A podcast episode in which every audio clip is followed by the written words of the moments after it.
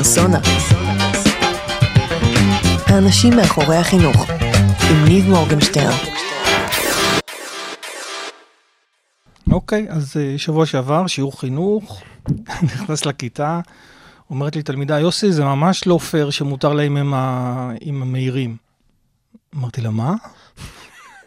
אמרתי לי, המהירים, זה לא פייר שמותר להם לבוא עם המהירים ולנו לא. אמרתי, מה את אומרת? עכשיו, תכלס, אני גם לא כל כך שומע טוב, אבל, אה, אבל עדיין, מילה שאני לא מכיר. אה, מהירים, אה, אתה יודע מה זה מהירים? לא. כאילו, אם אתה נכנס לחנות בגדים, פ- ואתה פועל אומר, מהר. נו? ואתה אומר, אני רוצה מהירים, אתה... אוקיי. לא, זה אני... בחנות בגדים? חנות בגדים. אוקיי. בקיצר, למכנסיים של הבנים, אלה עם השסע הזה, אוקיי. אתה יודע, אוקיי. פתוח לגמרי. אז הם קוראים לזה מהירים, כי אתה יכול להגיע למהירויות גבוהות. ו- וכאילו, הבנות אומרות, למה לבנים מותר לבוא עם מהירים ולנו אסור? כי אסור להם לבוא עם מכנסיים קצרים. נכון. אני- בקיצר, מה אני רוצה להגיד? טוב, אתה רוצה שנקנה לך את המכנסיים המהירים? כן, עכשיו אנחנו שנינו כאלה, אתה יודע, אנשים שרצים הרבה, אז... אה, המון. אה, כמו מתן. תשמע, תכלס, אני מספר את הסיפור הזה מפני שלעבוד עם בני נוער, אה, איפשהו, אתה יודע, אנחנו מתבגרים והם תמיד נשארים בני 17. יש כן. בזה, יש בזה הרבה חן מהמם. והרבה כיף, ולומדים מהם המון. מהמם. כאילו, בחיים לא הייתי יודע מה זה מהירים אם לא הייתי נכנס לשיעור חינוך. מדהים. אז טוב, אז למדנו משהו חדש, מה זה נכון. המהירים. טוב, והתחלנו עם חיוך גדול, אז אה, זו התחלה מצוינת. יפה. גם עופר עוד נשאר לך בן 17? מי? עופר, שפגשנו עכשיו, גם נשאר בן 17? תשאל אותו אם הוא יודע מה זה מהירים. הבנתי, נראה מה המצב. מגניב. טוב, אהלן לכולם, שלום חברים. את, אה, אני ניב מורגנשטרן, ואתם מאזינים לפודקאסט פרסונה. איתי פה יוסי לבנון, מה שלומך? אחלה. איזה כיף שבאת. האיש והאגדה והפרסונה. לגמרי, לגמרי, האיש והאגדה. אה, זהו, ואנחנו חוזרים אחרי איזו תקופה קצרה ככה, שהעומס ה- הגדול והשונה אה, ככה לא, לא, לא אפשר לי לה- להגיע להקליט פרקים חדשים, אז אנחנו פותחים, אה, אתה יודע, כל הזמן אנשים אמרו לי, אה, תעצור, תעשה עונה שנייה. אז הנה, העונה השנייה התחילה, ואמרו, זה בונה מתח, זה טוב, תעשה עונה שנייה וזה, אז הנה, יש לנו עונה שנייה. זהו, אז יוסי, אתה עושה מלא דברים. ועשית מלא דברים, אז אתה היום סגן מנהל קריית אה, חינוך דרור, והיום הנה פגשנו שאפילו מנהל הרדיו היה התלמיד שלך. מחזור א'. מחזור א', איזה טירוף. לפני כמה שנים? אה, אל תתקיל לא, אותי. לא, לא נכנסים לזה. לא, זה לא... זה... 23 בטח, משהו וואלה, לא, איזה מחזור זה עכשיו? י"ט. התק- התקלתי פעם שנייה. אה, זהו, אתה מנהל את האנשופיה, את המאפייה, אה, ועוד אה, כל מיני דברים, ואתה נמצא בתוכנית ראשית, ששנינו נמצאים שם ביחד. אה, שזה שווה. ומה, איך, איך הגעת לחינוך? ממש התגלגלתי, הייתה לי, רציתי ללמוד ביולוגיה ולא קיבלו אותי, כי הציונים שלי בבגרות היה, היו על הפנים, מעולה. ולא ידעתי מה אני עושה, ואז אה, חברה שלי באותה תקופה הלכה לסמינר, אז אה, התגלגלתי אחריה. והאמת שממש לא התכוננתי, אני יכול לספר לך איזה סיפור אה, די הזוי. יאללה. כשהייתי ב... בבית ספר יסודי, הייתה לי שין שורקת, אוקיי. וירדו עליי כל הזמן. עד, עד כדי כך שלא הייתי מדבר בשיעורים, כי פחדתי שיצחקו עליי. אוקיי. והגעתי לסמינר, ויש אה, קורס בשנה הראשונה של אה, דיבור אה, ראוי, איך אתה מדבר נכון בכיתה. ובגמר הקורס הזה צריך לתת חמש דקות של הרצאה. אוקיי. בת- אתה- אתה הרצית על שלום? לא זוכר על מה הרציתי. באתי למרצה ואמרתי לו, תשמע, אני מוכן לעשות הכל, עבודה וזה, אבל אני לא עומד מול... תבין, מי שהולך להיות מורה, אני לא עומד מול קהל ומדבר. אז הוא אומר לי, מה הבעיה שלך? אז אני אומר לו, תשמע, אני לא יכול להגיד. תשמע. כן, תשמע, אז הוא אומר לי, תגיד, אה, נגיד, הוא אומר לי, מה אתה לא יודע להגיד? אמרתי לו, 67. אז הוא אמר, תגיד 67. אמרתי, 67. אז הוא אמר, אין לך שום בעיה. ומהרגע הזה נגמרה הבעיה, שזה משהו מטורף. די. באמת? כל, כל החיים, מכיתה ג' עד סוף י"ב, אם לא היו מכריחים אותי שורקת? לדבר, אם לא היו מכריחים אותי לדבר, לא הייתי מדבר. וואלה. ועכשיו אני אתפרנס מלדבר, שזה... לגמרי. אז- כן. אז- אז ככה ככה התגלגלתי לחינוך, אוקיי. ותכלס זה המקצוע הכי מתגמל והכי טוב בעולם. למה? אתה לא מסכים עם זה? בגלל המהירים? אני מסכים עם זה בטירוף, תשמע, זה מה ש... אני לא חושב שיש עוד מקצוע שכאילו, הוא כל כך מתגמל כמו חינוך, שהוא כל כך מעניין, הוא כל כך דינמי. ישבנו אה, השבוע בישיבת מחנכים, ובחורה שהגיעה מהייטק, היא אומרת שאתם לא מבינים מה קורה לכם בחינוך, מפני שבהייטק כל יום שאתה מגיע לעבודה זה אותו יום. בחינוך פתאום יש, אה, מתחילה השנה אחרי חופשה, אחרי זה חגים, יש איזה ריטואל שאתה עובר אותו, שהוא בכלל לא קיים בשוק העבודה. כן. ו, ואולי אחד הדברים החשובים בחינוך, שאנחנו מתבגרים והילדים נשארים בני 17, ויש בזה המון המון המון כיף וחן והתחדשות. אה, הרבה אנשים היום משלמים על, ה, על האפשרות לעבוד עם נוער. אבל אתה יודע, יש גם... אני, אני חושב שאתה אומר את זה ממקום שאתה אדם שלא נח לרגע. אמ, כי, אתה יודע, יש המון אנשים שלא יסכימו איתך. זאת אומרת שהם נשארים באותו מקום, באותו בית ספר, באותה פוזיציה, הם, אה, והשגרה שוחקת אותם לשם. אני רק רוצה להגיד לך שאם אשתי שומעת את הדבר הזה, נו. היא מתפרצת בצחוק מטורף. למה? מפני שמבחינתה אני לא עושה כלום. אה, אוקיי. בסדר, אבל גם- אשתי אומרת לי אותו דבר, זה לא איזה חוכמה גדולה. כן? אז אני נח הרבה, זה לא כן, שאני לא נח. הבנתי. כן. לא, אבל אני אומר, אני- חושב שאתה אדם כאילו מאוד אה, אה, פעלתן, כאילו בהיבט הזה שממציא, כאילו ועל זה אנחנו גם נדבר כן. היום הרבה זמן, זאת אומרת, ממציא כל הזמן כיוונים חדשים ודברים חדשים, אבל אה, אתה יודע, היום לימדתי, ו... אה, ואתה יושב בחדר מורים ומדבר, ומדבר עם המחנכות של חלק מהבתי ספר וזה, ואתה יודע, איך הולך? שרדתי את היום. כאילו, להרבה אנשים דווקא שככה, עוד פעם טקס אה, רבין עכשיו היה, וצריך עכשיו כבר לדבר על השואה. אני אומר לה, מה, מה קרה על הזה? לא, יש לנו טקס יום השואה, עכשיו צריך איזה... ובא לי שנעשה משהו, כאילו, דווקא הן נכנסות לריטואל, או נכנסים, כן? לריטואל הדווקא הקבוע, אז מה, מה גורם לך להגיד את מה שאתה אומר? בדיוק ההפך, זאת אומרת, אם, אם אני צריך לחזור על אותו דבר פעמיים, אני נרדם, כאילו, זה מתסכל אותי, זה לא מעניין אותי, אני כל הזמן חייב ליצור אה, דברים אתגרים חדשים. חדשים, כן, כל הזמן. ואיך חיים בפרדוקס הזה? זה אחת השאלות שלא יודע למה לאחרונה צצה לי עם המון אנשים, של בין זה שאנחנו אמ, איזושהי תולדה של בתי הספר של המהפכה התעשייתית של המאה ה-21, והתפקיד שלנו היום הוא לעשות בתי ספר שיכינו אותם, ל- סליחה, של המאה ה-20, והתפקיד שלנו להכין בתי ספר למאה ה-21. איך, אתה- איך אתה מתמודד עם הפרדוקס, כאילו עם המתח בין הדברים? תראה, השטח בוער, הוא בוער גם אצלנו, הוא בוער, ב, אני חושב, בהרבה מאוד מקומות בארץ. יש uh, רצון עז באמת לעשות שינוי, יש רצון עז uh, כי מבינים שאי אפשר להמשיך ככה, uh, התלמידים מבינים את זה, ההורים מבינים את זה, המורים מבינים את זה. יש uh, כל מיני מסגרות שמאוד לוחצות אותך וכמעט לא מאפשרות לך לעשות דברים, כמו למשל uh, ההשכלה הגבוהה, מפני שאנחנו מחויבים לתלמידים שלנו לתעודות הבגרות, כי אנחנו לא רוצים לפגוע בהם, אה, וזה מאוד מאוד מגביל. אם למשל זה לא היה היום לדעתי, זאת אומרת, זה הסטארט-אפ הכי גדול שאפשר להעלות על הדעת. מה, לבטל את הבגרויות? כן, אם יבוא איזה שר חינוך אמיץ ויגיד, אנחנו מבטלים עכשיו את, ה, את הצורך של, אה, של להציג תעודת בגרות בקבלה להשכלה גבוהה, אם הוא יצליח לעשות את זה, אני חושב שהשטח כל כך מוכן לזה שבבתי הספר, גם בבתי הספר התיכוניים, תהיה פריחה מטורפת של, אה, של אה, יזמויות ופרויקטים ולמידה מאתגרת ומסקרנת.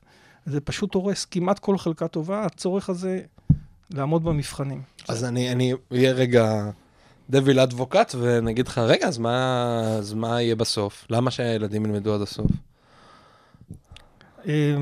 אם, אם תיתן להם, אה, כמו שסוגת המיטרו אומרת, שים שאלה גדולה על השולחן. בוא נשים אוקיי. שאלות גדולות על השולחן, שאין מהמם. להם פתרונות, שנתמודד איתם, שהם יסקרנו ויעניינו, ו... ולא נהרוס להם את הסקרנות כמו שאנחנו. אתה מכיר את הגרף של, אה, של הסקרנות. לא. שילדים מאוד מאוד סקרנים עד שהם מגיעים לכיתה א'-ב', ואז יש ירידה גדולה. מאוד של הסקרנות, וזה מהמם. חוזר ועולה אחרי, אחרי החטיבה העליונה, אחרי שהם מסיימים את לימודיהם בבית ספר. וואלה. אנחנו הורסים להם את הסקרנות. מהמם. אז אם היינו מפתחים אותה כל הזמן, אה, העולם היה נראה אחרת, כל מערכת החינוך הייתה נראית אחרת. צריך שר אוצר עם ביצים, מעולה, רק צריך גם שר חינוך עם ביצים. ושר חינוך עם ביצים. אולי את השילוב של השניים, זה המתח.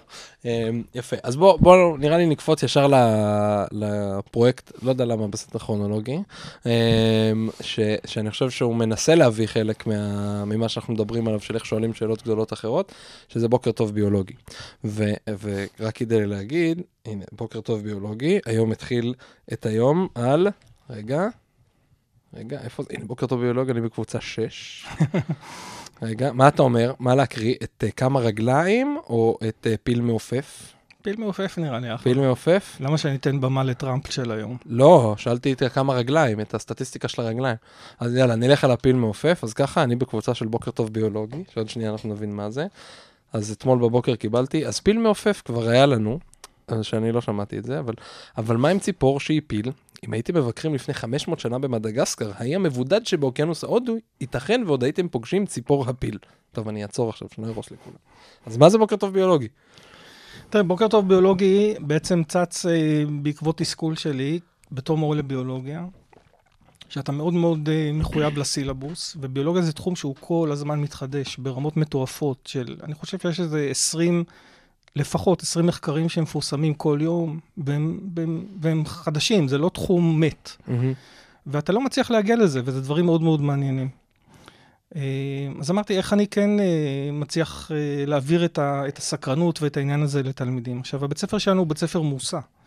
הם נוסעים לפעמים בבוקר אה, שעה, שעה ומשהו. בית ספר מוסע?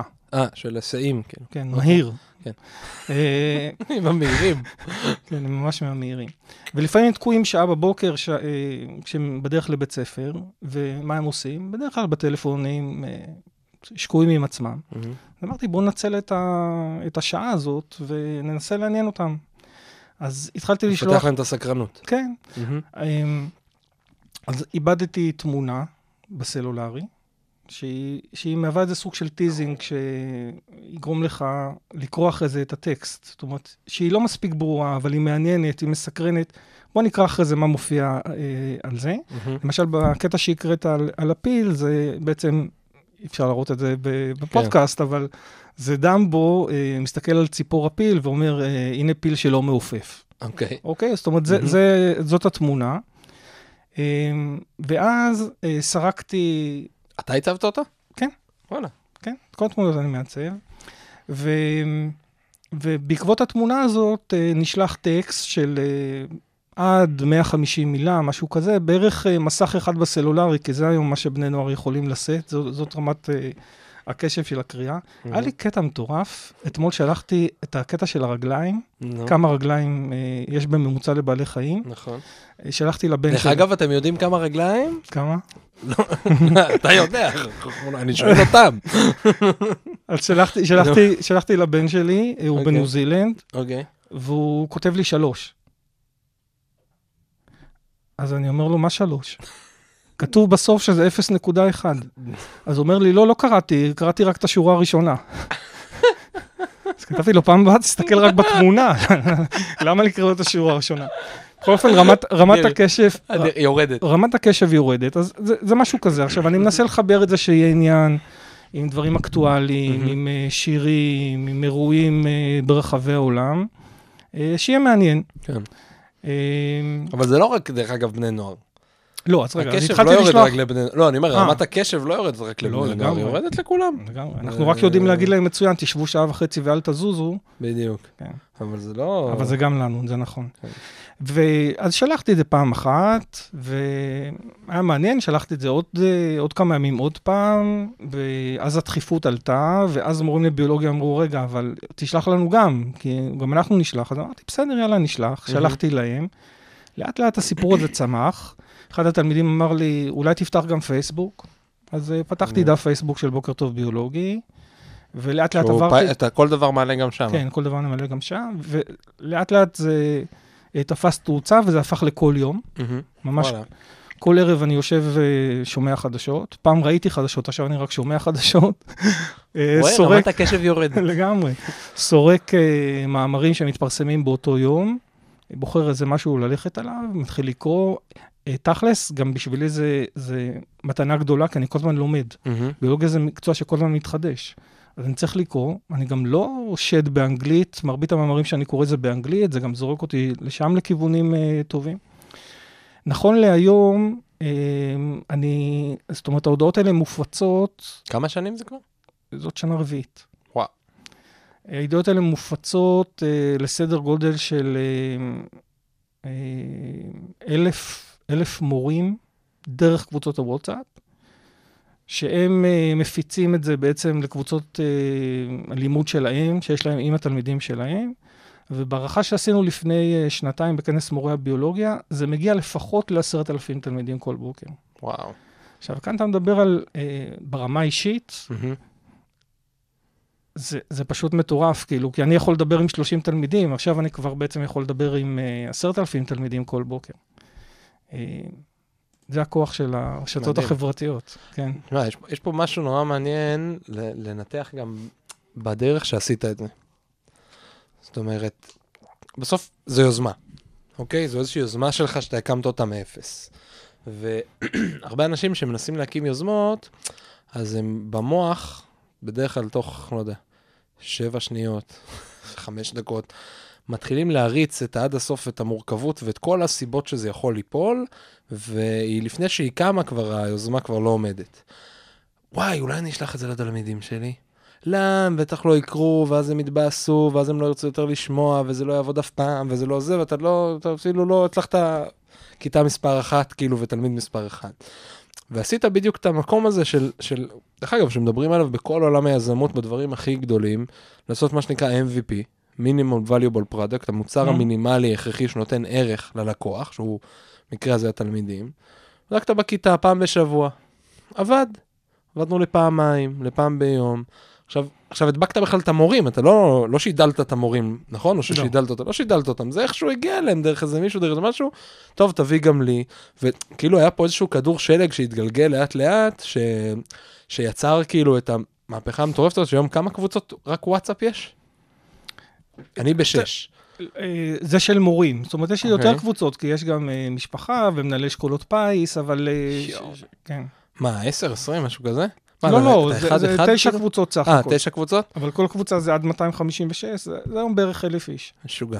ואז, מה, אתה אחד אחד כאילו נכנס דרך ה... טוב, תעשה paste כאילו אחד אחד ו... כן, כן. לא, זה לוקח לי דקה בבוקר. בדיוק- בשבע בבוקר. טוב, בפייסבוק אתה יכול לעשות schedule, אתה יודע. אה, לא, לא ידעתי. או, הנה, אז אני אלמד אותך. בפייסבוק אתה יכול בלילה כבר לסגור את הפינה. אה, אבל זה בדרך כלל לא מוכן, אני סוגר את זה בדרך כלל באיזה חמש וחצי בבוקר, כי... אז גם אתה יכול לעשות את אותו דבר. אתה יכול לעשות schedule, שיהיה מתוכנן, וטוב, אני אשב איתך. וואלה, תראה. לי. מגניב. עכשיו, מה... אבל רגע, אני רוצה להגיד לך על הקטע הזה כן. של, הקולות האלה בירכתי המוח.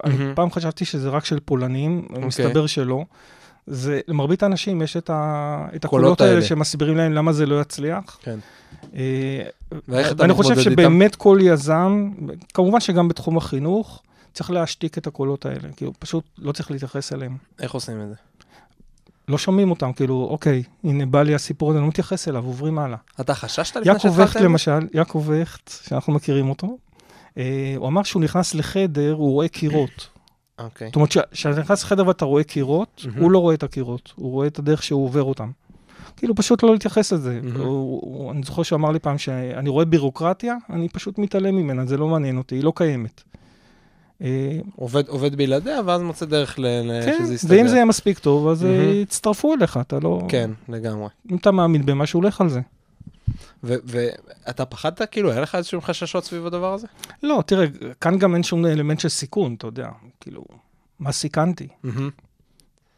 מה יכול להיות, אתה אומר? כן, מקסימום. יפה, וקיבלת, איזה ביקורות קיבלת זה מהשטח? תראה, יש דברים מטורפים שקורים לזה. יש, אה, אה, יש לי חבר שהוא מורה במג'ל שמס, אוקיי. ושם אה, הוא לוקח את כל ידיעת בוקר כזאת, מעביר אותה לתלמידים שלו, שחלקם הם לא דוברי עברית טובה, מהמם.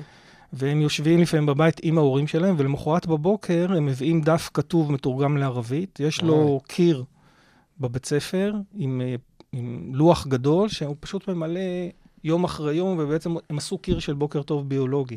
מדהים. יש מורים שמשתמשים בזה כהערכה. היום קיבלתי עכשיו אה, מתלמידים, ממש בוואטסאפ, אה, שהם עושים בוקר טוב בתחום אה, אקולוגיה, והם מבקשים להעביר את זה לתלמידים. כאילו, הרבה אנשים לוקחים את זה להרבה כיוונים. בעצם הרעיון בסיפור הזה, זה לעודד גם עוד, עוד מורים במקצועות שונים לעשות את זה. ועשו? יש עוד איזשהו... אז יש כל מיני ניסיונות. אה, פגשתי בפעמטון, שהיה בהאקתון של האגף, אה, של מחקר אגף- ופיתוח, אגף המו"פ והיוזמה. כן.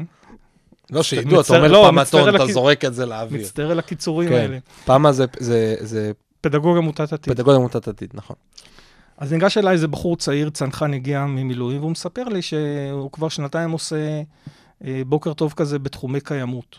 לא. כל יום וזה, אבל כאילו, אבל זה הרעיון. אגב, הטקסטים הם טקסטים שהם, אה, לא כתוב מי כתב אותם, אה, מהמם. הם, הם נשלחים לא ביחד עם התמונה, כדי שמורה יוכל להפריד. להוסיף, לשנות. אה, לפעמים יש ניואנסים שאתה לא שולח לתלמידים שלך, אני יודע, ב- בתחומי... פעם חשבתי שמורים מה, מהציונות הדתית, תהיה להם בעיה עם כל הקטע של האבולוציה. אוקיי. ואז אמרו לי, דווקא לא, מה שיותר מטריד אותם, שלפעמים יש אזכורים, נגיד, לסדרות טלוויזיה. ואז הם פשוט מורידים את, ה, את האזכורים אה, האלה. זאת אוקיי. אומרת, כל אחד יכול לעשות איזה מה שהוא רוצה. לעשות את זה. טקסט פתוח, אין, אין, אני לא, כאילו, אני לא כותב השם שלי אפילו. אין, כן. מבחינתי שהמורים כאילו יגידו היי, לילדים זה אני שהם- עשיתי. כן, כאילו, כן. אין, ממש אין שום בעיה. ברור. ואתה מק... וטוב, אז הנה הזדמנות, דרך אגב, לכל מי שרוצה, ללכת ולעשות בדיוק את אותו דבר ב... לגמרי. במקצוע אחר, כאילו. כן, ו... תחשבו על היסטוריה, זה. לימודי ארץ ישראל, כאילו, זה יכול להיות מטורף. לא. חייבים כל יום גם, יכול להיות. ברור, יכול להיות אה. שבוע טוב ביולוגי, או שבוע טוב אה, היסטוריוני. לגמרי. מעולה. טוב, עכשיו אני רוצה לעבור לדבר הבא, שאני ח... חצי מבין אותו, שזה האנשופיה. אני גם חצי מבין אותו, אז ביחד אולי יש לנו הבנה יש מלאה. אתה יודע, עמדתי ב... עמדתי בתור השבוע ל... סליחה, סיפור צד, עמדתי בתור השבוע לקנות קפה, ועמד שם מישהו שהיה מאוד רציני, ו... אה, וביקש ממנו, אני רוצה בבקשה אה, קפה, תשימו לי רק בבקשה חצי מים, חצי חלב, חצי קפה. אמרתי, ניסה להרוויח שתי כוסות. כן, אז יאללה, מה, מה זה הינשופיה? אוקיי, אז אנשופיה בעצם, אה, אנשופיה זה מקום שבו נמצאים ינשופים. ו... כן, לא ידעת את זה. לא. והסיפור של, ה... של האנשופים הוא בעצם ניסיון שלנו אה, להתמודד עם השאלה הגדולה שכן רובינסון, האם אה, בתי הספר מכינים את התלמידים שלהם לעתיד. אוקיי. וכן רובינסון אומר, כמו שאתה אמרת בהתחלה, בעצם אה, מכינים אותם למאה ה-18, למאה ה-19 ולא לעתיד. והשאלה היא, מה צריך לעשות בית ספר כדי כן להכין את התלמידים שלו לעתיד. אה, אז מה שעשינו, יצאנו לאיזה סוג של אה, מסע למידה כדי לראות מגמות עתיד, מה, עולה, מה קורה בעולם. ו... מי זה אנחנו? אה, אנשי בית? הספר, כן. בקריית רום. כן. אמ, ו- ומתוך זה לגזור איזה מיומנויות אה, כדאי שאנחנו אה, נצייד בהם את תלמידי בית הספר לקראת מה שמחכה להם בחוץ. אמ, וזה בעצם מה שאנחנו עושים. זאת אומרת, אנחנו, הינשופים אצלנו הם אה, חבר'ה שאנחנו במשך אה, שנה וחצי, אה, מתחילת י' עד אמצע י"א, לוקחים, אותה, לוקחים איתם מודולות, יחידות, שמה שמייחד אותם, שהן מתכתבות עם מגמות עתיד. והיות ואף אחד לא הבין במה מדובר, אז אני אתן דוגמאות. כן. זאת אומרת, אם אנחנו חושבים שיצירתיות ויזמות זה דבר חשוב, אז אנחנו לוקחים יחידה של ביומימיקרי. ביומימיקרי זה בעצם הניסיון להתבונן בטבע, להבין איזה פתרונות הטבע מצא במהלך האבולוציה מיני לאתגרים, בעיות. לאתגרים כן. ובעיות שהיו, ולקחת את הרעיונות האלה וליישם אותם לתועלת האדם. לתחומים אחרים. כמו מה, לדוגמה? הם, נגיד דוגמה קלאסית היא למשל אה, צמח הלוטוס, שהוא תמיד נקי ומבריק, גם שהוא עומד בסביבה מאוד מלוכלכת. והסיבה שאם אתה מסתכל על העלה, אז אתה רואה אה, מבנים מיקרוסקופיים שגורמים לזה שטיפות המים לא יכולות להיקוות על העלה. ובעצם הן כל הזמן. ניגרות מהעלה ולוקחות איתן. את הלכלוך. עכשיו, אם אתה לוקח צבע ואתה בונה אותו באופן הזה, בעצם זה צבע שלא צריך לנקות אותו. תחשוב על uh, החלום הרטוב של בעלי מכוניות, שלא צריכות לרחוץ את הרכב נכון. שלהם, או גורדי שחקים שאתה לא צריך לנקות כי הם מנקים את עצמם. מהמם. אז זה הרעיון של ביומימיקרי. אה, דרך אז- אגב, הדוגמה גם מאוד יפה זה הסקוץ'. ש- דוגמה שאני אוהב של הביוממיקרי. ש... שאני לא זוכר עכשיו את שמו, אפשר לחפש בוויקיפדיה, אבל מי שהמציא את הסקוץ', הוא חזר פעם אחת בטיול עם הכלב שלו, וראה שהכלב שלו, אה, יש לו על הפרווה מלא קוצים. ואז שהוא חקר, הוא גילה שלצמחים האלה שנדבקו אליו, יש פשוט מין דבבים קטנים כאלה, וככה בנוי הסקוץ', אה. שמצד אחד הוא מגניב. הרי מלא כאלה, כן. בלאגן של, כמו הזקן שלך בערך, והצד השני פשוט מלא ווים קטנים שפשוט נת- נתפסים בזה. זה נגיד גם כן סוג של ביומימקרי. מגניב. אז, אז זה הרעיון, אז יש שם גם תהליך של אה, למידה עצמאית, גם קבוצתית, הם בסוף אה, מוצאים בעל חיים שהם עובדים עליו ביחד, אה, חושבים על הפתרון, אבל מציגים זה אותו. ביומימיקרי, אז זה יחידה, זה חידה אחת. היא לא קשור לביולוגיה בכלל. כן. אה, אם אנחנו מדברים על הצורך... לא, היא אה, קשורה אפילו ל- ליזמות, לפתרון כן. בעיות, ל- ליומיום שלנו. בדיוק. אבל מה, איזה מגמות עתיד, כאילו, נגיד? אז אני אתן אה, עוד, אוקיי. עוד דוגמה. כדי שיבינו. כן. אם למשל אנחנו מדברים על כושר ביטוי בכתב ובעל פה.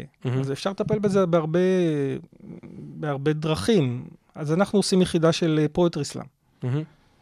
שהילדים נגנבים מזה. אה, אם אנחנו מדברים על למידה עצמאית, אז הם לוקחים... תביאו את אסף שנהב. הוא היה הבאנו. פה בפודקאסט. אה, הוא היה אצלכם? ברור. אה, מדהים, חבל הזמן. אה, אם אנחנו מדברים על למידה עצמאית, אז אה, כל אחד מהם בעצם לוקח מוק, Massive Open Online Course, ב- בכל תחום שהוא בוחר ובעצם לומד אותו. זאת אומרת, אנחנו, מפת... אנחנו עובדים על מיומנויות שהן נדרשות כרגע בחוץ, וסביר מאוד להניח שידרשו אה, גם בעתיד הנראה לעין. גם הרבה של עצמאות, זאת אומרת, מוק נגיד זה משהו שדורש ממך כן. המון עצמאות, היכולת לשבת, נכון. לחוות את הקורס, לראות אותו, לענות על השאלות, לקרוא חומרים עם- אם צריך. להתמודד עם הקשיים שלך, של נכון. אה, לגייס מוטיבציה פנימית, בדיוק על הדברים האלה אנחנו כן. אה, עובדים ומתנסים. אנחנו אה, גורמים להם לצאת מאזורי הנוחות שלהם. תחשוב על ילד שמגיע לבית ספר, הוא יודע בדיוק את המערכת שלו, את השולחן שהוא יושב, את הכיסא, הוא יודע שעכשיו שעה וחצי הוא יושב, מקשיב, כותב, צריך לדעת את מה שנאמר. המסגרת שלנו הרבה יותר פתוחה. אה, אחד מהדברים הבולטים שתלמידים שעזבו את הינשופים, אה, זה היה הקטע הזה, ש, שהם היו צריכים את הציונים שלהם, הם, הם היו צריכים לדעת מה יהיה כל רגע, אה, מה הולך להיות, הולכת להיות היחידה הבאה. הרבה פעמים אנחנו אומרים, אנחנו לא יודעים. כאילו, יש איזה זה. תכנון, אבל כן, אם יש לנו משהו שמגניב אותנו לעשות, אנחנו עושים אותו, אנחנו לא מחויבים לאיזה סילבוס. כן. ויאללה אני נראה לי מגיע אליכם עוד איזה שבועיים, יאללה, משהו בוא. כזה. בוא. ו, ובנוסף, הם עושים בעצם, אה, למה ינשופים? כי ינשופים יש להם זווית ראייה רחבה של 270 מעלות. אז- אוקיי. אז, אז גם החבר'ה האלה, מסתכלים על העולם מאוד מאוד מאוד רחב, וינשופים גם סמל הידע והחוכמה, אז הם עושים גם עבודת גמר בהיקף של חמש יחידות, בכל נושא שהם בוחרים. זאת אומרת, זה איזשהו שילוב עם התבוננות מאוד רחבה לעולם שנמצא בחוץ, תרגול של מיומנויות שהן נדרשות שם, וגם יכולת uh, לשבת, להגיד מה מעניין אותי ולהתאבד על, ה- על העבודה הזאת. אבל, אבל איך, איך ירדתם לזה? זאת אומרת, עכשיו אתה מספר לי משהו בסוף. ספר לי רגע את ההתחלה. זאת אומרת, יצאתם למסע, ראיתם, שמעתם. זאת אומרת, איך, הגעתם ההתחלה, נובעת מחוסר נוחות אדיר. באמת, אוקיי. ואנחנו מרגישים חוסר נוחות. מי זה אנחנו? כל מי ב- שעוסק לדעתי בשדה החינוך. אוקיי. יש היום חוסר נוחות מלהיכנס לכיתה ולדבר שעה וחצי ולספר להם סיפור שכל אחד יכול לקרוא לבד. אוקיי. עכשיו, הילדים אומרים את זה. מהמם. אה, היום הייתה לי שיחה עם תלמידה מדהימה, שהחליטה לעזוב את בית ספר בתחילת י"א. וואלה. ולא רק שהחליטה לעזוב את בית ספר, גם ההורים שלה מגבים אותה. עכשיו, זאת ילדה למשל שתצליח בחיים כמעט בכל דבר שהיא תרצה לעשות, וזאת גם ההבנה של ההורים שלה. אבל גם אנחנו כבית ספר יודעים לקבל את זה היום, כי זה נראה הגיוני. אנחנו מתקשים לתת לילדה הזאת איזשהו ערך שהיא לא יכולה לקבל אותו בחוץ. די. כן, אז היא קמה ועוזבת בבית ספר, והיא לא היחידה. ויותר תלמידים היום באים בתוך המערכת ואומרים, רגע, למה אנחנו צריכים ללמוד עכשיו... אה, אז מה, היא? אזרחות. לא- היא לא תעשה בגרויות? היא לא לא תעשה? בגרויות? לא? אז מה היא הולכת לעשות? אה, סתם, אני סקרן עכשיו. היא הולכת להיות עוזרת פרלמנטרית של חברת כנסת, היא מאוד פעילה חברתית, באמת? יש לה ערוצי יוטיוב, היא כותבת ספרים. כן, יש לה חיים אה, מפותחים, מלאים ומעניינים, מדהים. וזה בית ספר לא יכול לתת לה, או לפחות לא בית ספר קונבנציונלי, כמו... אנחנו בית ספר תשאל אותה אם היא קונבנציונלי. רוצה לבוא לפודקאסט. אני בהחלט אשאל אותה, היא תשמח לבוא. לדעתי. אני חושב שהיא מאוד תשמח לבוא. אה, לא. אז, אז זה הסיפור בעצם, כאילו, החוסר נוחות הזאת, שאי אפשר להמשיך ככה. וכשאתה נמצא בחוסר נוחות, אתה מחפש פתרונות. Mhm. ו- ואחד מהפתרונות זה באמת היה הסיפור של הנשופים. אוקיי. אה, ובפרקטיקה בסוף זה מחובר לעבודות גמר. לכל מבחינה הרעיון. פורמלית, כן. כדי לתת את, ה, כאילו, את החותמת, ללמה זה- שתתקבל על ידי אה, משרד החינוך, Mhm. אז זה חבר'ה שעושים עבודת גמר בהיקף של חמש יחידות. מהמם. אבל לפחות מבחינתי, השנה וחצי הראשונות זה, זה מסע הרפתקה אה, די מטורף, אה, די פתוח. אה, זה אה, שלוש שנים? כאילו מי שאנחנו לא, זה? שנה וחצי, אה, אוקיי. ומאמצע י"א הם מתחילים להתעסק יותר בעבודת גמר. אוקיי. אגב, אני רוצה להגיד לך על, על כאילו, שגם מבחינתי זה היה מסע, כי במחזור הראשון של הינשופים, אה, עשיתי איתם איזשהו משוב אחרי החצי שנה. ואז אמרתי להם, תשמעו, כשאני חושב על זה, ואני בן אדם כאילו שכל החיים כאילו לימדתי, וגם אם הייתי מאוד יצירתי, אז עמדתי מול, אה, מול כיתה עם מצגת, ואולי אבל זה, זה פחות או יותר מה שעשיתי. מהמם. ואמרתי להם, תשמעו, אני, אני בחצי שנה האחרונה, בואו נחשוב על זה, לא לימדתי אתכם כלום. ובאמת לא לימדתי אותם כלום. כאילו, כל הסיפור זה להכווין, לשאול את השאלה, אה, להדליק על משהו, ואני גם יוצא איתם למסע הרפתקה. עכשיו אנחנו לוקחים, אה, ממש עכשיו אנחנו לוקחים מוק ביוד, אז אני גם לוקח מוק. אני גם לומד במה? משהו. אני לוקח מוק, ב... מוק של פרופסור גרשוני באדקס על אה, וירוסים, בדרך להילחם בהם. וואלה. עכשיו, אתה נכנס לכיתת ינשופים, אתה ב... כאילו, אתה לא מבין מה קורה. חבר'ה יושבים עם מחשבים ניידים, אחד לומד צינית, אחד לומד על הפוליטיקה של האנרגיה העולמית. חלק על הפופים, חלק על הפופים. וזה, והם עסוקים ב... בללמוד. כן, זוכר שזה כש- מטורף. כשבאתי לשם, אז, אה, אז, אז אה, הגענו, הגענו כמה, איזה חצי שעה לפני ש... אמ, לפני שהתחילה, כאילו, המפגש, ו, ואז כשהתחילו להיכנס האנשים, שנייה לפני שסיימנו, אז הם נכנסו וזה, ואז שאלתי, מה, מה הם עושים עכשיו? אז היא אמרה לי, אמ, הוא הולך לחשוב. הוא, מה שהוא עושה עכשיו זה חושב. כן. הוא עוסק במתמטיקה עכשיו ברמה גבוהה, והוא עכשיו הולך לחשוב. אה, וממש, זה היה מדהים כאילו לראות איך הם מגיעים, וגם ב vibe טוב, וגם כל אחד באמת תופס את הפינה שלו. עכשיו, אם מחר בבוקר אנחנו רוצים לעשות משהו דומה כזה במקום אחר, מה עושים? כי הנה, אמרתי לך כבר מקודם, בשיחה שלפני, ש, שיש, אה, אני כבר מכיר כמה אנשים שרוצים לעשות קופי פייסט. אני לא יודע אם קופי פייסט, אבל יש, יש היום כבר חמישה בתי ספר שהם בגרסאות כאלה או אחרות אה, מנסים להתמודד עם זה. אה, פשוט צריך לעשות את זה, כאילו, זה כמו הבוקר טוב ביולוגי, כאילו, אתה מאמין בזה, זה נראה לך שזה מה שצריך לעשות. צריך להבין את הרציונל מאחורי זה, לבנות אותו גם באופן שמתאים אה, לצוות, פשוט לעשות את זה. אז בוא, בוא, בוא ננסה רגע לרדת. תראה, גם הינשופיה למשל, כן, שם זה ממש פרט טכני. אה, רצינו לבנות את הינשופיה באופן הזה שהוא מתאים, זאת אומרת שסביבת הלמידה מתאימה ל... ללמידה, מהמם, שהיא למידה מאוד מגוונת, עצמית, קבוצתית, לא פרונטלית. כן. אה, אז הגשתי הצעה, 80 אלף שקל. לא היה כסף. כן. והתשובה שקיבלתי שלא הייתה כסף הייתה באמצע אוגוסט. אוקיי.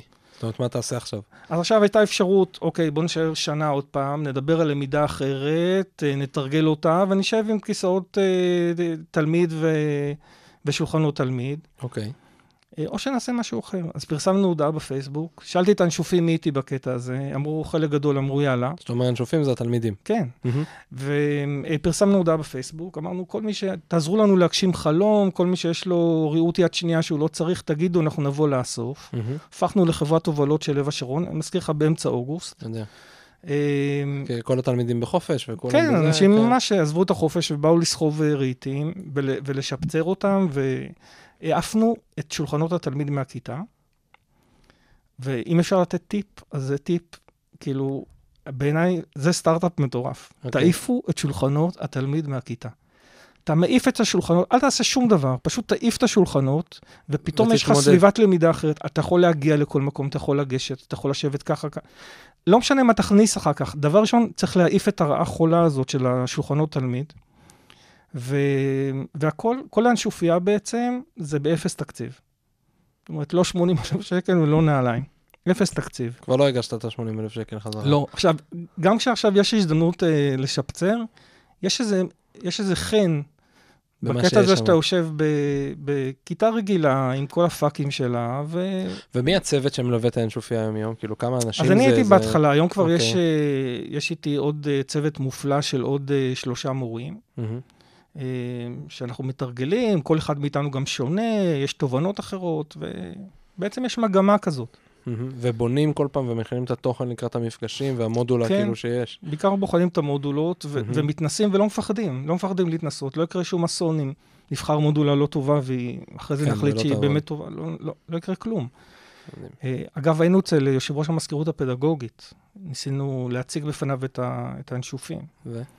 והוא די נגנב, ותוך כדי שיחה הוא אומר, אה, אז בואו נקים לכם אה, ועדת מקצוע.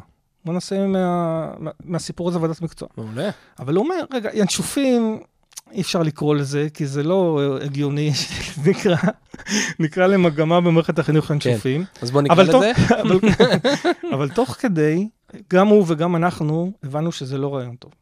למה? כי ברגע שהיינו אה, לוקחים את זה ומכניסים את זה ת, תחת איזה סד של ועדת מקצוע, אז יש לך מפמ"ר, ואז יש לך, אתה צריך הכל נהיה כבד הערכה, ואתה כל דבר צריך אישור. אז אנחנו כבד יותר. חיים היום בעולם שכל דבר שאנחנו רוצים בעצם אנחנו יכולים לעשות, יש לנו רציונל מאחורי זה, אנחנו מחברים את זה למגמות עתיד. יש לכם המון אוטונומיה ל- לגמרי, לעשייה, לגמרי. שזה מדהים. למה למה הסכימו לכם? זה לא מוקלט, אז זה מוקלט. כאילו זה לא, זה לא מעניין את משרד החינוך בכלל, כי המגמה הזאת, מגמת הנשופים היא שקופה מבחינת משרד החינוך, זה לא קיים. כאילו, מבחינתם יש תלמידים שניגשים לחמש יחידות אה, בעבודת גמר. וזהו, מה שאנחנו עושים בשנה וחצי הזה- הזאת, מה זה מעניין אותם? מטורף. וזה מדהים, כי, כי עבודת גמר, היא, זה גמר או גמר? לדעתי אומרים גמר, אני, לא יודע. אה, פעם אני שאני אומר לא ככה. ופעם ככה, כן. אז, אה, אז עבודת גמר, אה, לא, היה פה, היה כאן בין פרקים יותר מוקדמים, מישהו בשם יונתן חלטניק, שהוא היה, הוא בחור צעיר, היום סטודנט לרפואה בעתודה הרפואית של צה"ל, שנקרא קצין ודוקטור, ואתה לא זוכר את הפרסומות האלה שהיו? קצין ודוקטור בעתודה הרפואית של צה"ל. אז, אה, והוא עשה עבודת גמר בתיכון, והוא ועוד כמה חבר'ה, וזה נורא השפיע עליהם, מאוד. והם החליטו להקים ארגון שעוזר לבתי ספר. אה, כן, כן, אני יודע מי זה. כן, מופע, כן. שלושה חבר'ה מאוד נחמדים. בדיוק. כן. יונתן חלטניק ואת האחרים אני לא פגשתי, כן. אז הוא היה פה בפודקאסט, סיפר על זה. דרך אגב, הוא עכשיו עזב את העמותה, כי המטרה שלו אף פעם לא הייתה לנהל את העמותה, אלא להניע את זה, ושמשרד החינוך ייקח את זה. כן. הגיעו לעשרות בתי ספר, כי מסתבר שכל הרעיון הזה של עבודת גמר, שלמעשה כל תלמיד ותלמידה בישראל, בתיכון, יכולים לעשות חמש יחידות בגדול על מה שבא להם, ברמה של עבודה סמינריונית לאוניברסיטה, עם מנחה חיצוני. מבחוץ ומלווה מקצועי, ובאמת משהו מטורף. רוב בתי הספר בישראל לא יודעים את זה, וזה קיים איזה 30 שנה. זאת אומרת, זה לא איזה המצאה מאתמול. לא. זה... תראה, זה לא שלא יודעים את זה, זה מאוד מאוד מורכב. אה, אתה צריך למצוא מנחה, כן. אה, המנחים כמעט ולא מקבלים שכר. כן, זה אה, ממש בדיחה. כן, ואם אתה חושב על למידה משמעותית אמיתית, כאילו ברמות הכי גבוהות שלה, אין כמו עבודת גמר. אז תדע לך, דרך אגב, שהפער הגדול um, שהוא סימן, זה לאו דווקא המנחים.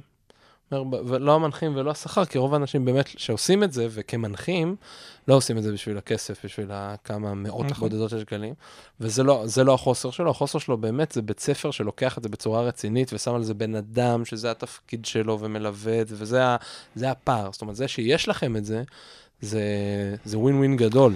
כן, אני אגיד, אה. אני אגיד משהו על הדור הזה, אה, ולא ברמה שיפוטית, כי הוא כזה. זה דור שאפשר להגיד עליו שהוא לא יודע להתאמץ, והוא לא אוהב להתאמץ. אה, אתה יודע, קשה לי כאן, אוקיי, אני אעבור מגמה, קשה לי זה, אני, מה, אני צריך לשבת לכתוב עכשיו, לחפש בביוגרפיה. זאת אומרת, יש כמובן כאלה שיודעים לעשות את זה, אבל, כן. אבל הדור הזה בכלל מתאפיין בחוסר רצון להתאמץ. מהמם. בעבודת גמר אתה לא יכול לעשות אותה בלי שאתה מתאמץ, ו- ולכן היא לא מתאימה לכולם. זה נכון שאתה יכול לעורר מוטיבציה ולעודד, אבל אה, אני חושב שאני... לא, אין לי ניסיון בזה, אבל אני אגיד רגע ממקומי הקטן, שאני לא בטוח שזה לא מתאים לכולם בגלל, בגלל הסוגיה של המאמץ, כמו שאני חושב שזה לא מתאים לכולם, כי לא מתאים לכולם לשבת ולחקור נושא ולכתוב עליו עבודה. אבל אני חושב שסוגיה של מאמץ, אה, אני הייתי תלמיד לא טוב, בסדר? גם אני. אה, אז הנה, כיף אה, סולידריות. אה, ו... בסדר, ככה אתה מורה. אה, מה שנקרא, מי שלא רצה אותי כתלמיד, לא, קיבל אותי כסגן מנהל. אה, אז, אז אה, אה, הנה, אני כבר רואה שצחקתי יותר מדי, וענת נכנס עליי, לא משנה. אה, היי ענת. אה, אז אה, יש לי איזה מאזינה שאמרה לי, תשמע, הכל מעולה וזה, ואני יכולה לספר לך יכולה להגיד לך, גם שאלתי אותה, את יכולה, תתני לי גם איזה פידבק אחר, כאילו, אתה לא תיעלב? אמרתי לה, לא יודע, אולי אני אעלב, אבל בואי תגידי, ככה אני אשתפר. אז היא אמרה לי, תשמע, לפעמים אתה צוחק, וזה מה זה חזק באוזניים. אז סליחה, ענת. אמ, בקיצור, אמ, אז נגיד אני תלמיד לא טוב, אבל יש שני דברים שעסקתי בהם בתקופת התיכון, אחד זה אימנתי קפוארה, והשני זה הייתי צלם ספורט. וזה שני דברים שעשיתי מאוד, כאילו עד היום מתחפש לזה, תמצא כאן תמונות ynet וכאלה. אז, אז כאילו זה שני דברים שעשיתי בצורה סופר רצינית. והשקעתי בהם שעות וזמן, והשתפרתי ונכשלתי, ואתה יודע, כשאתה עושה משהו שהוא, שאתה פשנט אליו, אז אתה עושה אותו. זו הדבר הכי טוב כאילו שיש לך בעולם. אני חושב שזה עניין של גם... כאילו שזה פשוט לא לכל אחד לכתוב את ה... יש, יש בזה משהו, אבל זה עדיין לא סותר שהדור הזה לא יודע להתאמץ. אה, זה יכול להיות. בסוף, בסוף הם עושים דברים נהדרים, באמת כן. בתחומים שמאוד מעניינים אותם, אבל כשאתה צריך לכתוב עבודה, גם רמת הכתיבה היא לא מאוד גבוהה. אנחנו רואים באמת ירידה משנה לשנה ביכולת uh, הביטוי בכתב. אז יש לי בשבילך TED Talk של linguist, של בחור linguist, אני אתן לך אותו אחרי זה. TED Talk של בחור linguist, ש... שהוא מדבר בדיוק על זה. זה לא מזמן, לפני איזה שנתיים, לא תגיד, אה, שהוא אומר בדיוק על הסוגיה הזאת, הוא אומר, תמיד אומרים שרמת השפה לא טובה, ואז הוא מתחיל לצטט, הוא מראה לך כאילו תמונות של, אה, אה, של כתבים, של כאילו אנשי חינוך. רק אתה רואה את הכתבים משנת 1950, שהרמה יורדת, ואז אתה רואה כתבים משנת 1900, ואז אתה רואה כתבים משנת 1800 ומשהו, ואתה רואה שתמיד כל הדור הזה מתלונן על הדור אחורה. אז כאילו, אה, לא יודע, תראה, אני, אני לא, אני אמרתי קודם, ואני, אני חוזר, אני, אני לא מתלונן, אוקיי. אני, זאת אומרת, אני לא... לא, ש- לא התכוונתי לא, להעליב אני, אותך. אני, לא, אני לא שיפוטי כלפיהם. אני חושב שגם אתה לא, צריך, מציין עובדה, אתה אומר. גם לא צריכים להיות שיפוטיים. כי בוא נחשוב על זה, גם אנחנו הדור שיצר אותם, זאת אומרת, זה לא, זה לא שהם הם כן. אשמים במשהו, אבל המאפיינים האלה, רמת קשב מאוד נמוכה. אה, בעיניי חוסר אה, רצון באמת להתאמץ, והם מקבלים המון אה, תגמולים בלי להתאמץ, והם מאוד רגילים לזה, לפחות השכבות שאנחנו, כן. שכבות סוציו-אקונומיות שאנחנו עובדים איתן.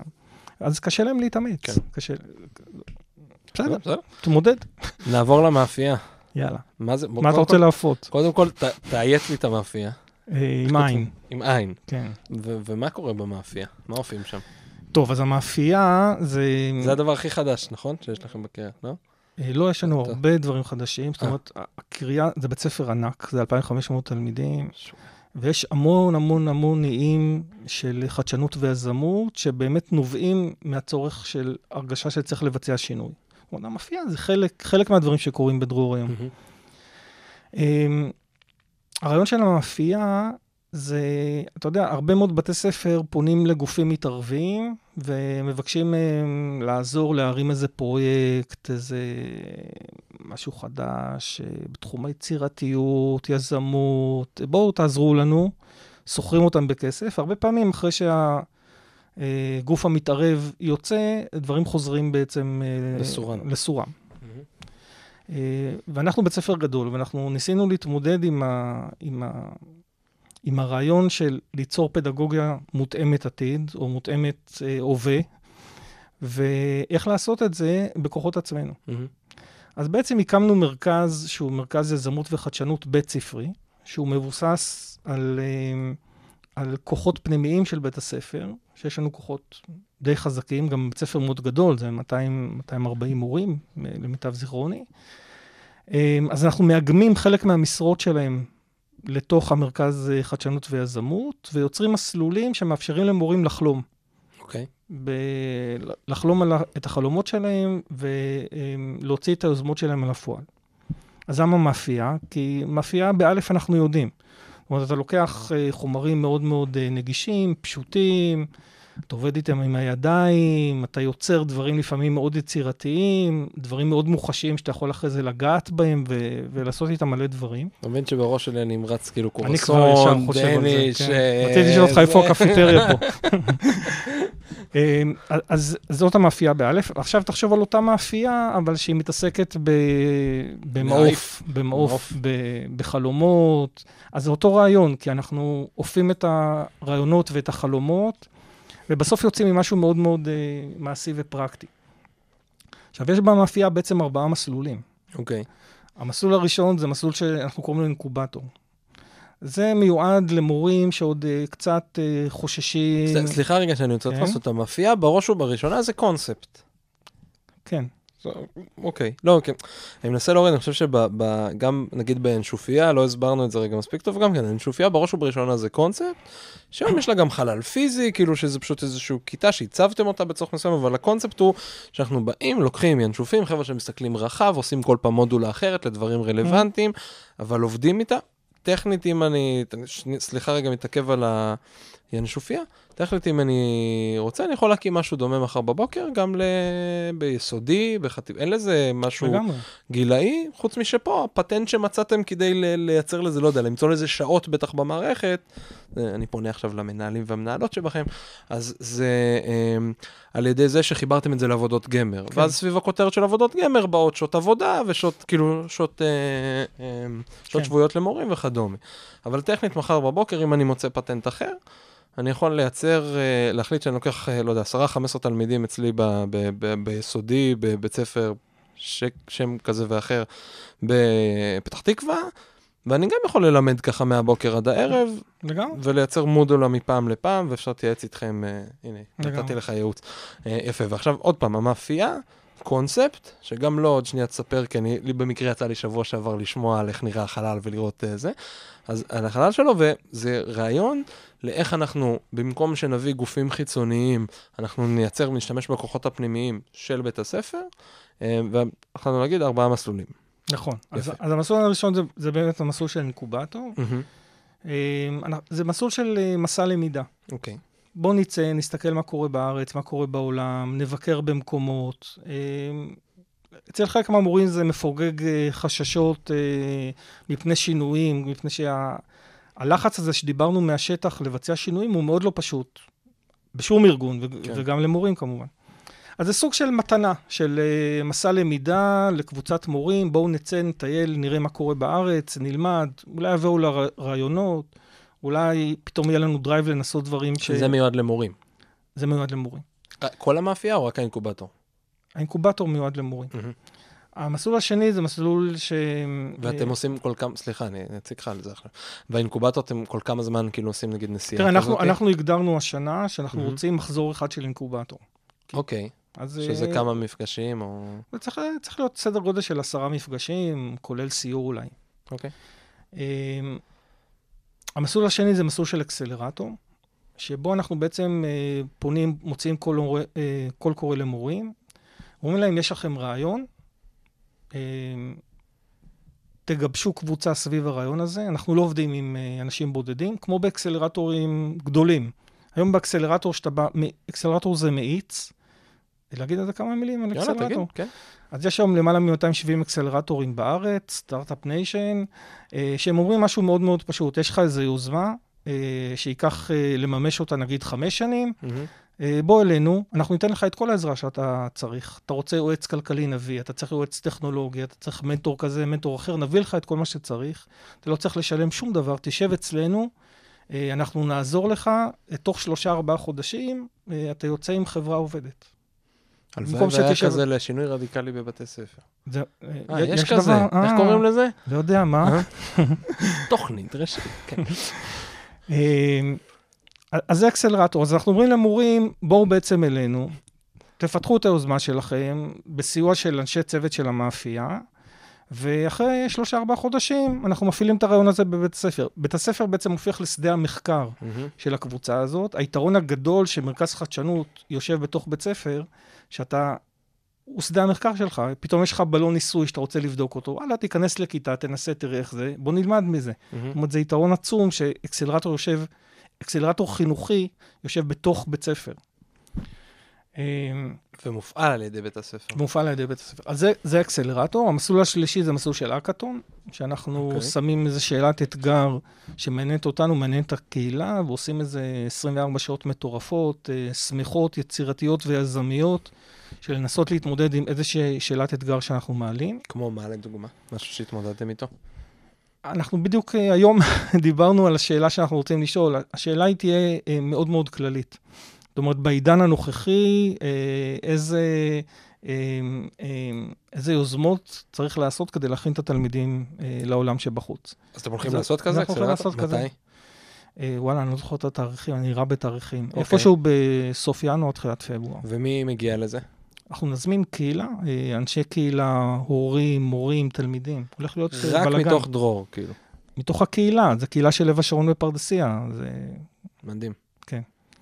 אה, אז זה אקסלרטור, והמסלול הרביעי זה מסלול מעבדה. מסלול מעבדה הוא מסלול מאוד מאוד קצר. פתאום מורה רוצה לנסות איזה אפליקציה, פתאום יש לו איזה רעיון לעשות איזה משחק בכיתה והוא לא יודע, הוא בא אלינו. אנחנו יושבים איתו שעה וחצי, מבררים מה הוא רוצה לעשות, נותנים לו ליווי, גם טכנולוגי, גם uh, פדגוגי.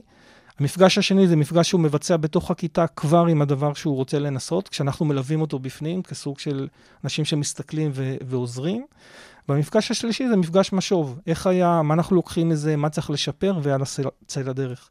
זאת אומרת. ממש דברים נקודתיים שאנחנו רוצים לנסות אותם. אז, אז זאת המאפייה. אנחנו... עם- היא אוריינט, אני מבין, בעיקר למורים. לא, יש לנו. גם תלמידים. יש לנו תלמידים שפנו למאפייה, יש לנו קבוצת תלמידים ומורים שעובדים ביחד על נושא של פרסונליזציה במערכת החינוך. הם אמורים בעצם, יחד עם ארבעה מורים למדע וטכנולוגיה בחטיבת ביניים, הם אמורים אה, לקחת יחידת לימוד, ללמד אותה בארבעה אופנים שונים ולעקוב אחרי אה, מה שקורה וליצור איזה מודולה כזאת שאולי אחרי זה נוכל אה, להמשיך ולעבוד איתה. שזה יוזמה של תלמידים. וואו, מדהים. תגיד, למה זה לא קורה ביותר מקומות לדעתך? תראה, אז דיברנו על הקטע של חדשנות, אני חושב שגם הנושא של, אה, של הינשופים, גם הנושא של בוקר טוב ביולוגי וגם המאפייה, הם דברים שניתן להעתיק אותם למקומות אחרים בקלות, באמת אוקיי. okay. בקלות. ואני Mhm. חושב שזה אחד המוטיבים של חדשנות. זאת אומרת, אם אתה עושה משהו שהוא מתאים רק למקום שלך, ספציפיים. ואי אפשר להעתיק את זה למקומות אחרים, אה, זה לא הסיפור. כן. עכשיו, גם במאפייה, אנחנו השקענו כסף בלקחת איזה חלל בתוך המידע שלנו, בתוך הספרייה, וליצור איזה משהו שנראה אחרת. כדי, וגם למתג אותו, אני חושב שהמיתוג זה חלק מהסיפור. אבל באופן עקרוני, אתה יכול לשבת אה, בחדר רגיל, לקרוא לזה ח- מרכז חדשנות. כן. לא צריך שם הרבה דברים לא, כדי לעשות את זה. גם שם, נגיד, ממה שתיארת אז, אז אמרת, לקחתם חלק, כאילו ראיתי את זה מרחוק, כשהייתי אצלכם בביקור, אז, אז לקחתם חלק מהספרייה, כן. בין שני כונניות קצת יותר רחבות, כאילו נכון. שיהיה חלל, תיחמתם שם פרקט, או לא זוכר, איזה שטיח. שטיח באמצע. ועל הארון, אני מנסה לתאר את זה הכי טוב שאפשר למאזינים, ועל הארונות, פשוט אה, כאילו על, על, על המדפים של הספרייה, שמתם מין לוח מחיק על גלגלים, כדי שיהיה אפשר מצד אחד לגשת לספרים, מצד שני לכתוב. זאת אומרת, נכון, עשיתם משהו שהוא נראה מאוד יפה, לא ראיתי את זה מרחוק, נראה מאוד יפה, אבל הוא לא, זה, זה לא נכון. עכשיו שם 80 אלף שקל נכון. שיפוץ ויש שולחנות וכיסאות, זהו, נכון. אין שם איזה תחכום, נכון, no offense, כן? שם איזה תחכום גדול וזה עובד. נכון.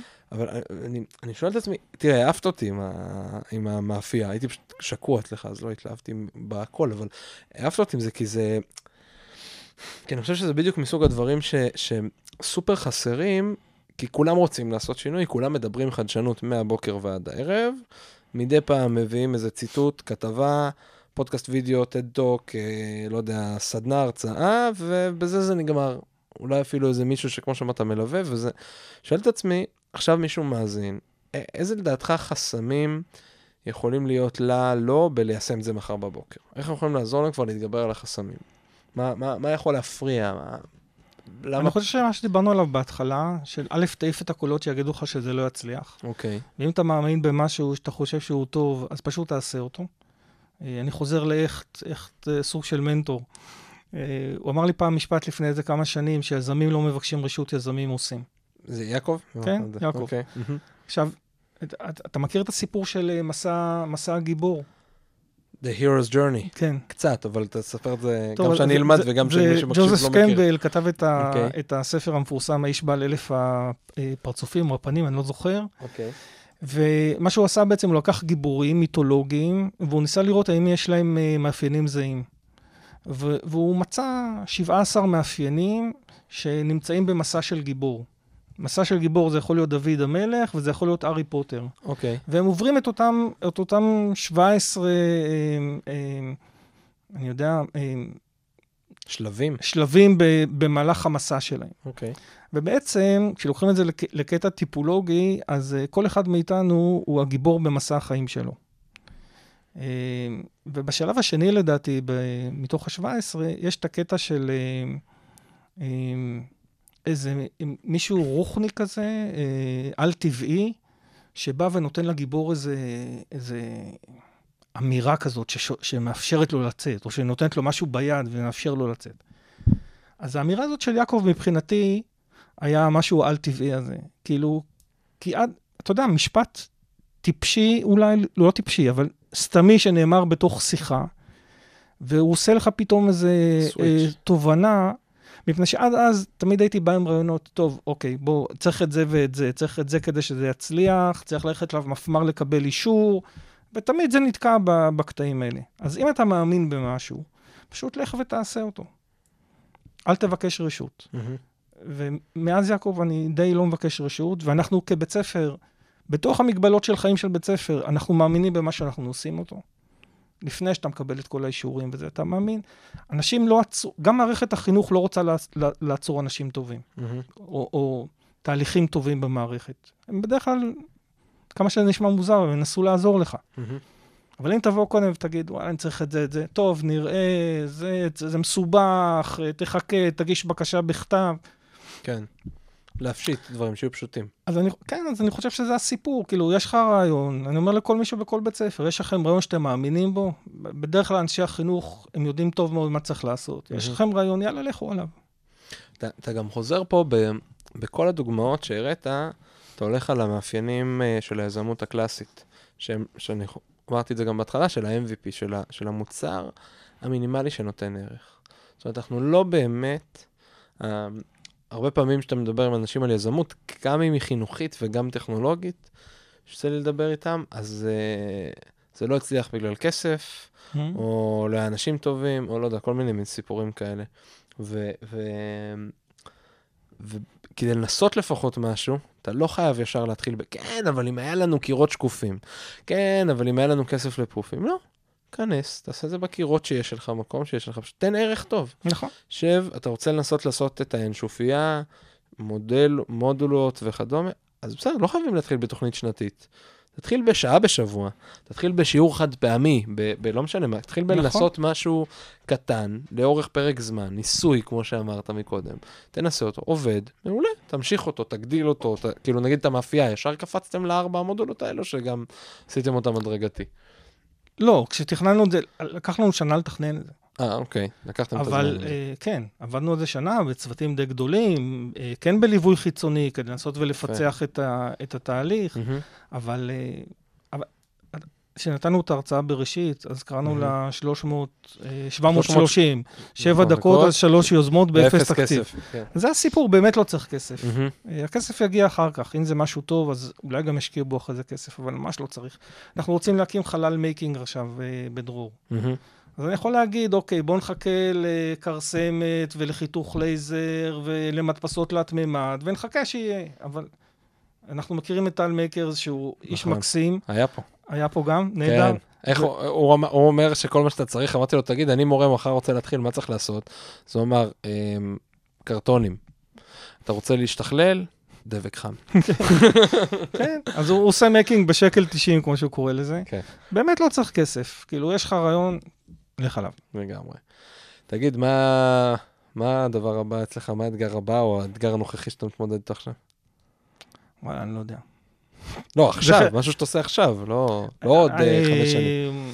וואלה, הצוות שלנו מתעסק עכשיו אה, הרבה מאוד במאפייה. כאילו, לקחת את כל הרעיונות, לבדוק אותם. אה, אנחנו כבר, אני חושב שעברנו איזה שלב שאנחנו לא מפחדים להיכשל, כאילו, וואלה, בואו בוא נלך, ננסה, נראה, מה שיקרה, יקרה. לא, לא חוששים ולא מפחדים, מאוד ביקורתיים כלפי עצמנו. נתעסק בזה הרבה עכשיו. בהרבה תחומים של... אה, אני, אני מתעדכן הרבה, אה, גם בביולוגיה שזאת אהבת החיים שלי, וגם ב, ב, בכל הנושא הזה של יזמות ועתידנות וחדשנות. Mm-hmm. ונראה לאן נתגלגל, אנא ערף.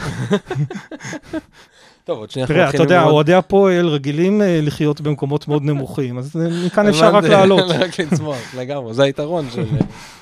יפה. טוב, יוסי, תשמע, לא שמנו לב, אבל הגענו, די, כבר? שעה מדברים. באמת? כן. מטורף. אה, מרגיש כאילו אפשר לדבר עוד שעות נוספות, אבל אה, הנה, עברתי את השעה, ובשביל שזה יעלה לרדיו במחר, אחר כך מחר זה כבר אה, יהיה באוויר, וואלה. אז, אז יהיה צריך לחתוך את זה, אבל לא נורא נתמודד. לא לדאוג, אתם שמאזינים באפליקציה, אתם תשמעו את זה כמו שצריך. אבל בסוף יש שאלה שאני מסיים עם כל אחד. והשאלה היא כזו. נגיד ולא היה לך עכשיו שום מגבלה, לא של זמן ולא של תקציב. והיו מבקשים ממך להקים בית ספר. אתה מחליט הכל. איך הוא, מה הוא, לאיזה קהל יעד, לאיזה גיל, מה שאתה רוצה. מה היית מקים? אה, אני לא יודע להגיד לך, אני, אני, אני יודע מה היו המאפיינים שלו, היו לו אה, מאפיינים מאוד מאוד ברורים של אה, בחירה, אה, של שאלות גדולות שיוצרות סקרנות, של אפשור של הרבה מאוד אה, תהליכים אה, פדגוגיים מכל מיני סוגים, אין משהו שמתאים ל, לכולם. אה, וואלה, אני חושב שאלה ה... ההיבטים המרכזיים של בית ספר. איך הוא ייראה, זה כבר סיפור אה, שהוא די נגזר ממה שאתה רוצה. הרבה בחירה, אה, עבודה על חוסן, אה, חוסן פנימי, של התלמידים או של המורים? גם וגם. אה, לא להתמוטט אה, מאי הצלחות, ואתה יודע, הייתי בכנס בדנמרק, והגיעו יועצים ארגוניים שהם לוחמי aikido. אוקיי. עכשיו, יש שם, הם עובדים עם, עם האיקידו, הם עובדים בארגונים. מה, מפרקים אנשים? מפרקים כאילו, אנשים, כן. כן. ויש שם איזה קטע שבאיקידו אתה צריך תמיד אה, שני אנשים. אתה לא יכול לעשות את האיקידו עם עצמך. אתה משתמש בעצם באנרגיה של היריב כדי, כנגדו. כדי להפיל אותו. מהמם. זה אה, סטיבן סיגל, מי שמכיר בסרטים שלו, הוא פשוט רוקד וכל האנשים נופלים, מהמם. נופלים סביבו, הוא פשוט לוקח אותם והם נופלים עם האנרגיה שלהם. אז יש שם איזה קטע שהוא הראה לנו, שבמהלך הנפילה של, ה, של האדם שנופל, הוא מנצל את, ה, את הנפילה כבר בשביל להתרומם. אוקיי, מעניין. וזה, וזה זה שלוש דקות רצופות כאלה, הוא תוקף, מפילים אותו, תוך כדי הנפילה הוא כבר קם ותוקף עוד פעם. זה איזושהי תובנה מאוד מאוד חשובה. כאילו, תנצל את האי-הצלחה שלך כבר תוך כדי אי-ההצלחה בשביל למנף אותה לקימה הבאה. צריך לתת לילדים, אני חושב, את, ה- את היכולת להתמודד עם סביבה מאוד משתנה. אמר אה, נוח הררי שהדבר הכי אה, אה, קבוע במה שקורה בחוץ עכשיו, זה שזו סביבה מאוד משתנה. זאת אומרת, ההשתנות זה הדבר הכי קבוע כן. שיש היום בחוץ. צריך לדעת לחיות בסביבה כזאת. גם דיואי אמר את זה. גם סוקרטס. והעיקר חושבים שזה משהו שמאפיין את המאה כן. ה-21. והתובנה שאולי. שווה לסיים איתה, כן. מה סוקרטס אומר? סוקרטס אומר, לפני שלושת אלפים שנה, דע את עצמך. ונוח הררי אומר שזה הדבר הכי חשוב שאנחנו יכולים היום לתת אה, לבני נוער, כי אנחנו לא יודעים מה צופן העתיד. לגמרי. וואי, יוסי, תודה ענקית. היה מדהים. גם היה לי. ממש ממש. אה, מרתק, ופתחת לי, לי אישית פתחת את הראש למלא מלא מלא כיוונים, וכיף לי שאני ממ- ממשיך עוד לפגוש אותך הרבה דרך אה, תוכנית ראשית. אה, שמי שלא יודע מה זה, מוזמן אה, להיכנס ו- ולשמוע את פרק מספר 1, האמת היא, של ה... של הפודקאסט. עם מתן. אה, מאז עוד קרו המון המון דברים, אבל זה מתחיל עם איפשהו. אה, זהו, אז תודה ענקית. בכיף, לך, ממש שמחתי. ותודה לכם שהאזנתם. האזנתם לפודקאסט פרסונה, חזרנו, we're back, כמו שאומרים. אה, אה, מסתבר לעונה שנייה, לא ידעתי, החלטנו עכשיו, אני ויוסי כאן. נכנסנו לצוות ההפקה. אה, זהו, אם אתם רוצים לשמוע עוד, אז יש לכם כמובן עוד פרקים. וזהו, נתראה בפרק הבא. יאללה. יאללה ביי. ביי.